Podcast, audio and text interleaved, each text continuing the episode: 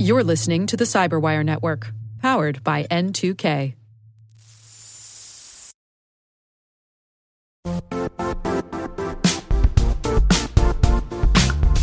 Don't struggle to align your organization's cybersecurity with business risk. Get the only solution that goes beyond reacting to threats with vulnerability and risk monitoring. You need the next evolution of M D R, and only Critical Start delivers it. Critical Start doesn't just monitor and respond to threats. They put you in control by detecting suspicious activities, quickly responding to contain threats, and identifying your most critical assets and protecting them against vulnerabilities and exposures. With continuous visibility, expert guidance, and measurable risk reduction, Critical Start has redefined what it means to manage cyber risk.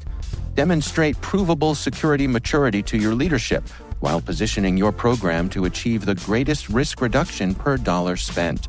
Stop fearing risk and start managing it with Critical Start. Visit critical start dot com and request a demo today. That's critical start dot com.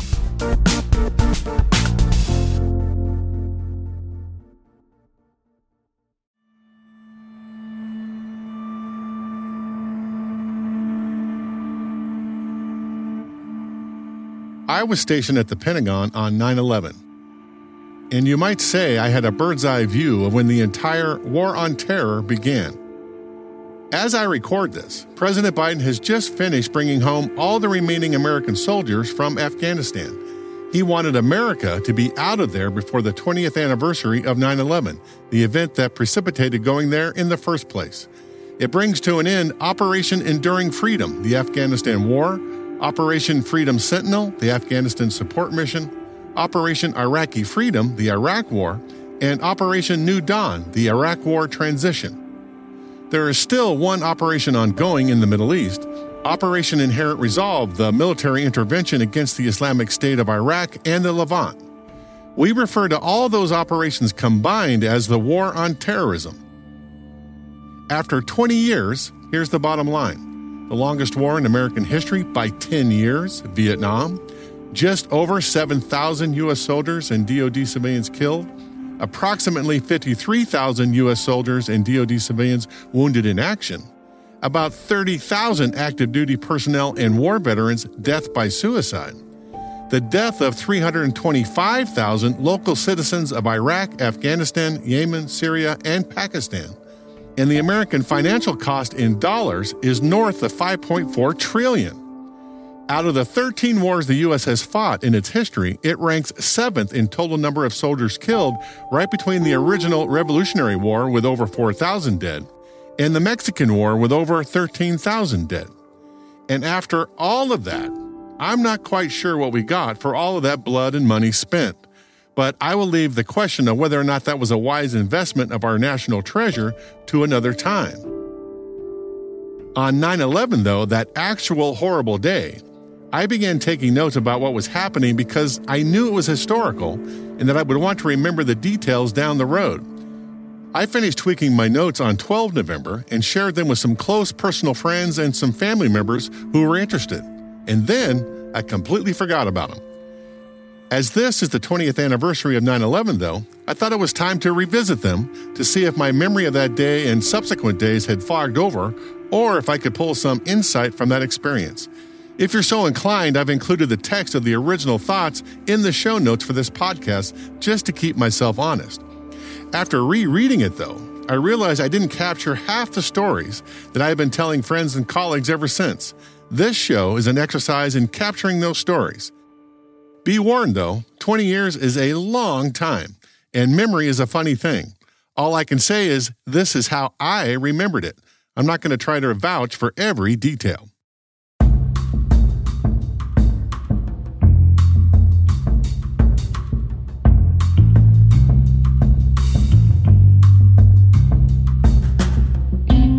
My name is Rick Howard. You're listening to a special bonus episode of C S O Perspectives about what happened to me while stationed at the Pentagon on nine eleven.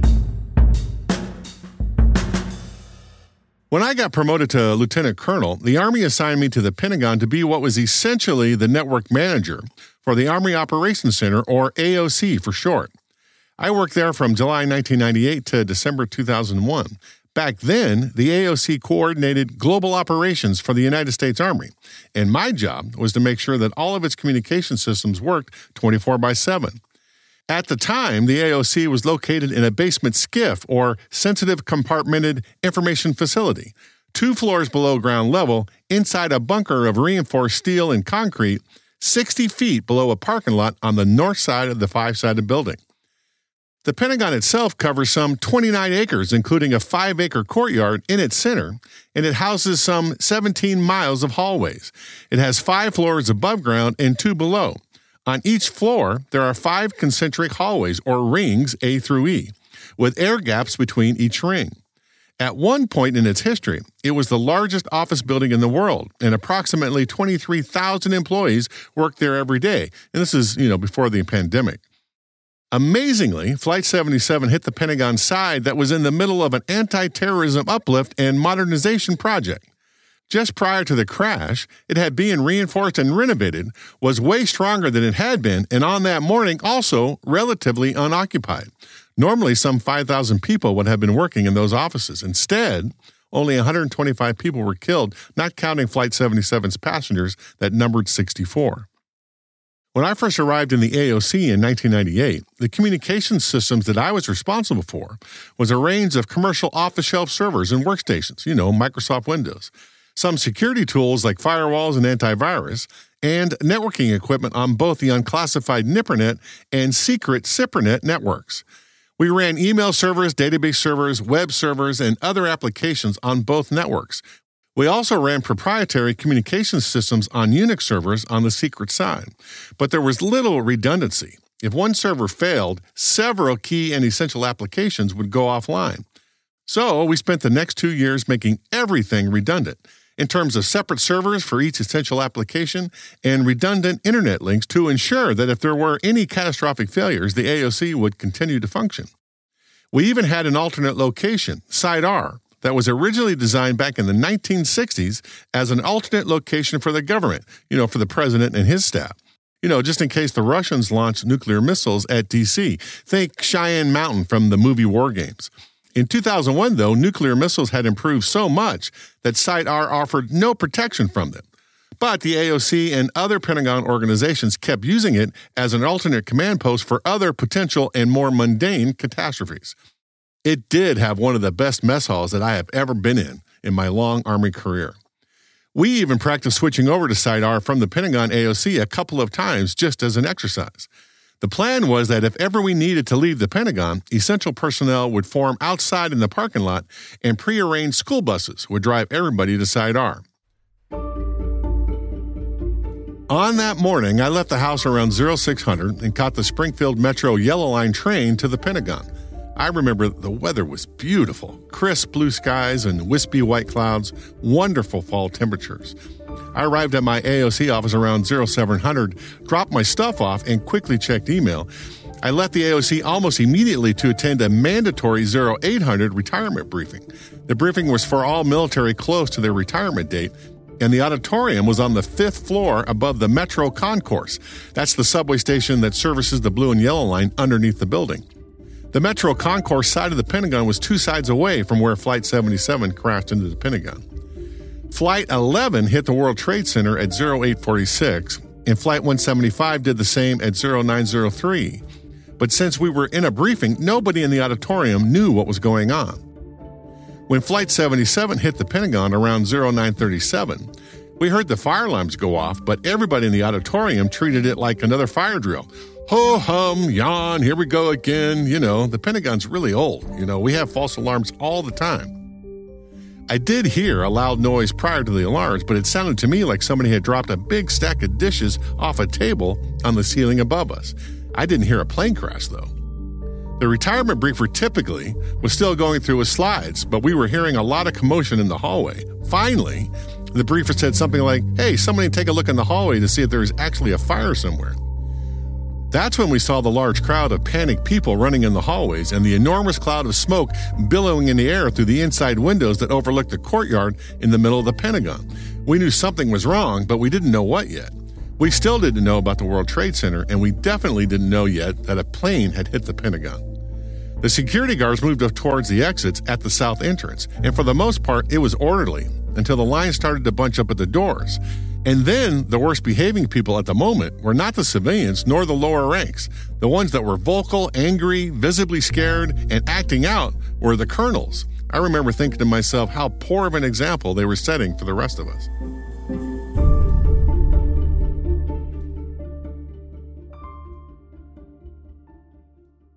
When I made it out of the building and into the parking lot near the south entrance, I saw huge fireballs leaping high above the Pentagon's roof. People were lined up on the outside of the parking lots just watching. I ran into several friends and acquaintances. That's when I found out about the World Trade Center and that we were under attack. I even ran into my next-door neighbor. His uniform was in tatters and it had bloodstains and burn marks all over it. He was okay, but he was definitely close to the impact area when it happened.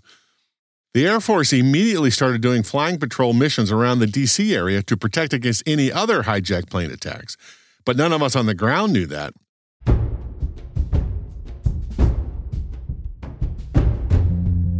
When they first showed up, there was a moment of panic in the parking lot as security guards ran at us, hands waving in the air and yelling to get away from the building and the potential for another crash. I gravitated to the crash site side.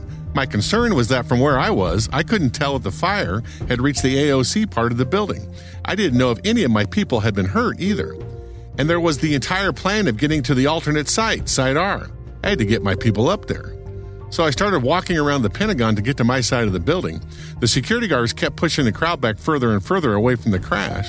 I had to hop the fence at Arlington Cemetery and cut across because the guards wouldn't let us get any closer. By the time I made it to the Pentagon's river entrance side, I could tell that the A O C side of the building was unaffected by the crash, at least on the surface. The fire was not close, but I didn't see any of my folks on the outside. I hadn't run into a single person from the A O C. There were hundreds of people milling about, and I didn't recognize any of them. About that time, buses from Walter Reed Hospital, filled with doctors and nurses, were just pulling into the parking lot. They grabbed equipment and stretchers and started running into the building. So, along with a bunch of other people, I picked up one end of a gurney and ran in with them. And once I got into the building, I tried to peel away from the group and head downstairs to the basement in the A O C hallway. But the smoke was so thick and the stairway was dark that I couldn't make it. There was nobody in the stairway either. So I made my way back to the medical folks who were setting up triage stations in the Pentagon Center courtyard. Some Air Force general had organized everybody in the courtyard into various triage team functions. For at least a couple of hours, I sat as part of a stretcher team waiting for casualties to come out, but nobody ever did. We heard the firemen try and try to get through to the crash site, but the fire was way too hot. They couldn't get through, and they tried numerous paths to get in, but all failed. I learned later that the casualties were brought out through the outside of the building, but we didn't know that then either. There were about two hundred of us in there sitting around hoping to do something useful. The longer we sat there, though, the more we all knew that there weren't going to be many survivors. I left my cell and beeper back in the office before I went to my meeting, except for my Palm Pilot. I actually wrote the first version of this account on my Palm while I sat in the center courtyard waiting to do something useful. It didn't matter, though. Nobody was getting through on their cell phones. The grid was jammed. Finally, late in the afternoon, somebody yelled that he got an open line with his wife. So about thirty of us lined up to tell the guy's wife our home phone numbers so that she could call our spouses and tell them that we were okay. Finally, around five o'clock, I saw Richard Barger, one of my A O C folks, walking around the courtyard looking for food. When the first plane hit the World Trade Center, the A O C activated the Crisis Action Team, or C A T. When the plane hit the Pentagon, leadership just closed the doors to the A O C and hunkered down. Richard was so happy to see me. Since everybody in the A O C hadn't heard from me, they feared the worst, and I had no idea what happened to them. So Richard quickly ran me down to the A O C, and by the way, no smoke, plenty of lights. I wondered to myself if I had hallucinated the entire thing. When I finally arrived, it was like a mini reunion. I was glad that they were not on fire, and they were glad that a plane didn't land on me. After the plane hit the building, the resulting fire and smoke began traveling down the hallways in the basement towards the A O C. The smoke was so thick that the leadership team was close to ordering the evacuation of the command center. But Al Nieder, one of the guys that worked on my communications team, he's one of those kind of rare Renaissance men. You know, he knows a little something about everything, from thermodynamics to field dressing rabbits in the woods. He surveyed the situation, analyzed the airflow in the basement, and determined which doors to leave open and which doors to close in order to redirect the smoke away from the A O C. I'm guessing that his actions are what cleared the way of smoke when Richard Barger and I made our way there around five p.m. and allowed the A O C leadership to stay in place. He really did save the day. My hat's off to you, Al. When I finally arrived back at the A O C, about eighteen hundred now, the place was organized chaos. Because of those redundancies we had worked on for the previous two years, we were the only Army organization that still had phones, computers, and internet access. Everybody else that didn't descended on us to get access, including the other services. I have never seen so many general officers in one place. We were literally running power cords and Ethernet cables through the hallways, setting up temporary desks in the middle, plopping spare computers on them, and telling generals to sit. My lovely wife, Kathy, really did have the harder part of the day. I mean, I knew I was okay, but she didn't, and I couldn't get through to her all day long. Friends and relatives were calling her to see if I had survived, and of course she didn't know and worried about me getting a busy signal if I ever got a chance to call. She didn't get the word that I was saved until about three thirty p.m. That's when the wife of the guy in the Pentagon courtyard who took home phone numbers from the thirty of us finally called Kathy. She announced herself as being from the Department of Defense. I guess she was trying to be professional about it. To Kathy, though, she thought she was getting the official notification about my death. For a couple of seconds there, she thought she was a widow.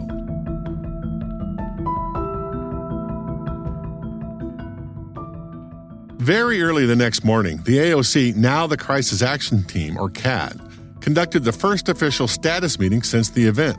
All the watch officers were there. The A O C commander, General Peter Corelli, was there. The Secretary of the Army was there, Thomas White. When they got to the point in the briefing that discussed communications, there was one slide that listed the systems that supported the A O C and the Pentagon. Over thirty if you included all the services from the Navy, Marines, and Air Force, the joint systems, and the A O C systems. It was a simple slide with a red or green bullet indicating up or down. The entire slide was red, except for the five A O C systems they listed. At that moment, I realized that the resiliency work that my team did during two years before nine eleven probably saved the day for the A O C. Without it, they would have been deaf for hours, if not days, immediately after. Years later, I would look back at that moment. Out of all the things that I got to experience in my thirty-year career, both in the military and the civilian world, I would point to that moment as the event that I was the most proud of.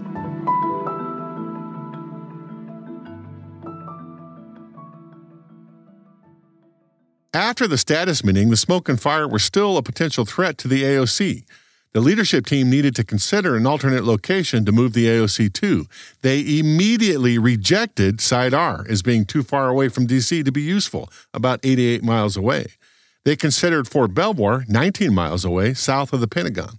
General Corelli told me and three other civilians, and forgive me, I can't remember their names, to go to Fort Belvoir to recon the INSCOM headquarters, or the U S Army Intelligence and Security Command, and to coordinate with the INSCOM staff for a potential jump of the A O C.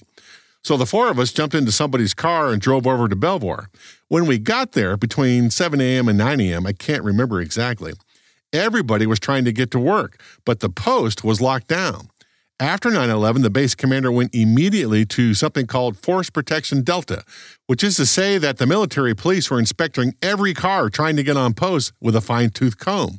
The car line to get into Belvoir stretched back miles on Highway one, but we were in a hurry. To our good fortune, the driver of our car was also an auxiliary policeman. On his own dime, many years before, he had gone to Walmart and purchased a blue light police bubble for uses in parades and such. He slapped a flashing blue light on the roof of the car, pulled out of the Highway one line, and raced to the Belvoir front gate. In the middle of Force Protection Delta, the gate M Ps didn't waste a minute. They saw a flashing blue light from a car full of strangers and immediately waved us in. They didn't even stop us to ask us what we were doing. Dope!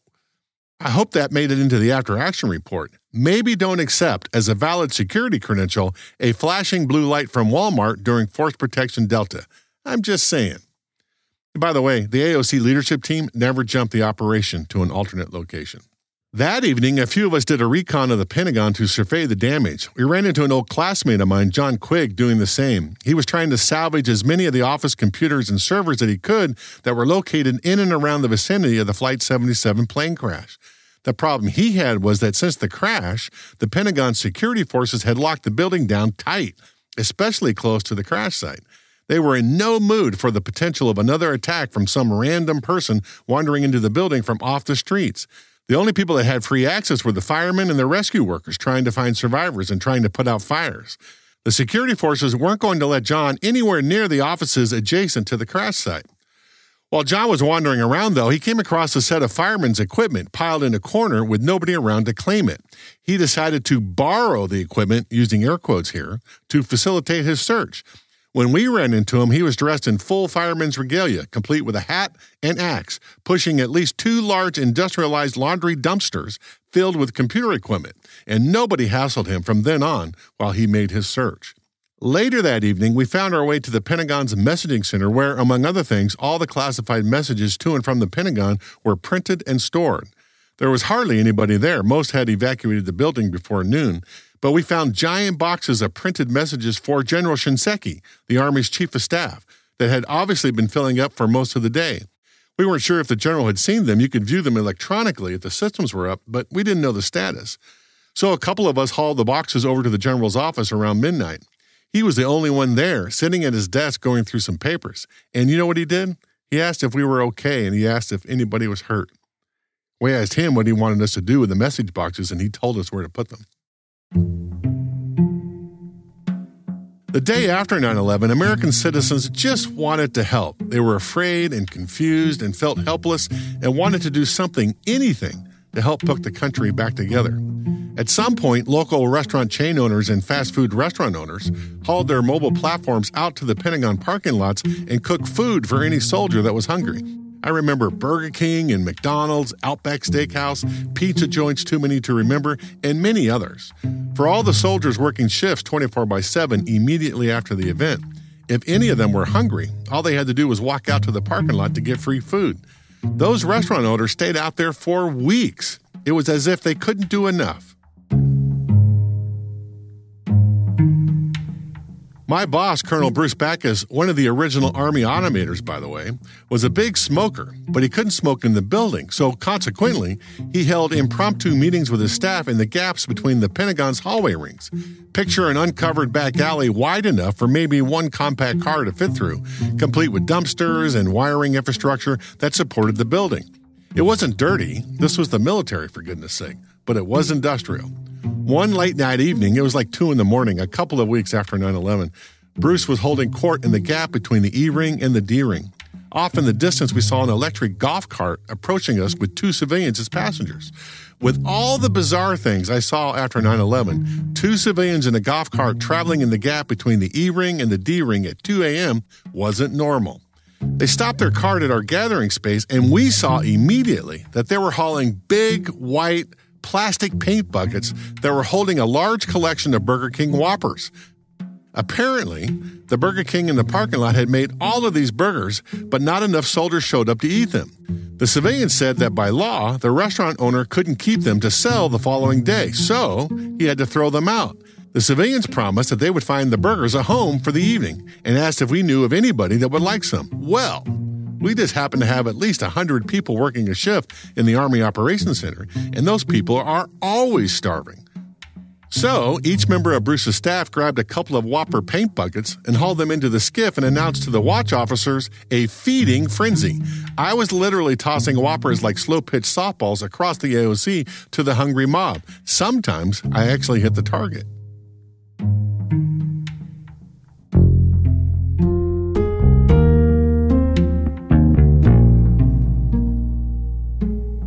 Days after nine eleven, military and civilian personnel had finished collecting the salvageable computers, servers, and networking gear that went offline as a result of the plane crash. These represented some of the thirty-two communications systems breached in the A O C on that first day. We put them into an empty basement data center room that used to host mammoth mainframes back in the day. Prior to the crash, all these computers and networking equipment were scattered throughout the building, but now we moved them all to this centrally located space. We put them on the floor and reconnected them with power cables, extension cords, and Ethernet cables. The wiring looked like some giant spider had spent the afternoon building a web in there. It all smelled like jet fuel. The first time we turned everything on, sparks flew through the air. The weeks went by in a blur. There was always fifteen more things that we needed to do to keep the A O C humming. I can't remember the first time I went home. It must have been days after. I remember arriving late in the evening. The kids were already in bed asleep. I hugged Kathy for a good long time and took a nice hot shower, put on a fresh t-shirt and shorts, and fell into bed. About a minute later, Kathy says that I jumped out of bed and headed down to my youngest room, Kimmy, almost five years old at the time. I picked her up and hauled her back to our bedroom where I put her on my chest and fell right to sleep. Weeks later, the chaos had subsided to a normal rhythm. Randomly, I'd find myself blinking back tears at the enormity of it all. two thousand nine hundred seventy-seven Americans died that day from the four terrorist flights. At the Pentagon, sixty-four passengers from Flight seventy-seven and one hundred twenty-five people who were inside the Pentagon at the time lost their lives. Within a month, somebody hung a very large picture at the Pentagon entrance. It showed the fire crews, some soldiers, and a couple of civilians only hours after the crash, draping a giant American flag over the outside of the Pentagon adjacent to the crash site. It choked me up every time I saw it. I attended numerous memorials during these days, just after the event. At one, an officiating general said something that really stuck with me. He was commenting on this weird reunion-esque quality that an assignment at the Pentagon had before nine eleven. Senior officers and enlisted who ended up at the Pentagon late in their careers had met a lot of people at this point in their travels. As you walked the seventeen miles of Pentagon hallways, you would inevitably run into somebody from a previous unit. Spend a moment to catch up on careers and family, and depart saying something like, "Hey, it's good to see you." The general said the phrase had new meaning these days. When you run into an old colleague, you are generally delighted that they are alive and healthy. It's really good to see you. After all, we all started going back to the Pentagon gym to burn off some steam. I was in the shower after one workout and saw an old friend of mine, Paul Abel, showering in the opposite corner. We went to basic training together, the military academy prep school, West Point, and we were both stationed at Fort Polk on our first assignments as second lieutenants, but we hadn't seen each other in years. We were so excited to see each other alive that we met in the middle and gave each other a robust brotherly embrace, completely naked, in the gym shower room surrounded by other naked military personnel. So, that happened. So here we are, twenty years later, wondering what it all meant. It's not hard to see the aftermath. Longest U S war in history, countless lives lost from the ranks of U S military, D O D civilians, and civilian contractors, not to mention the collateral damage to the local populations where we operated. Enormous monetary cost, and arguably a giant hit to the American exceptionalism myth. On the other hand, the event was a showcase for how some Americans embody that American exceptionalism ideal. The passengers of Flight ninety-three, the New York City firefighters and first responders, the Walter Reed doctors and nurses, the woman who took our phone numbers so that our spouses could stop worrying, Al Nieder, John Quigg, the restaurant owners in the Pentagon parking lot, and my entire A O C communications team. That one day of shock and fear, twenty years ago, started it all. Whatever happens next is anybody's guess, but on nine eleven twenty twenty-one, we can finally close the book on this phase.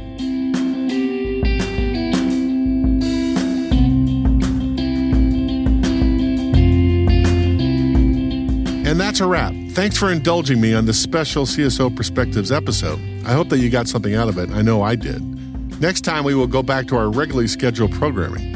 And as always, if you agree or disagree with anything I've said, hit me up on LinkedIn or Twitter, and we can continue the conversation there. The CyberWire C S O Perspectives is edited by John Petrick and executive produced by Peter Kilpie. Our theme song is by Blue Dot Sessions, remixed by the insanely talented Elliot Peltzman, who also does the show's mixing, sound design, and original score. And I am Rick Howard. Thanks for listening.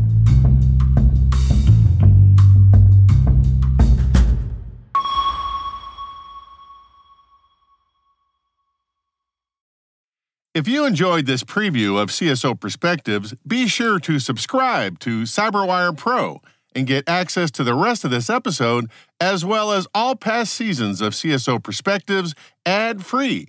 And you all know I love getting rid of the ads. Visit thecyberwire.com slash CSO Pro. That's thecyberwire dot com slash C S O P R O to explore the many benefits of CyberWire Pro and to subscribe.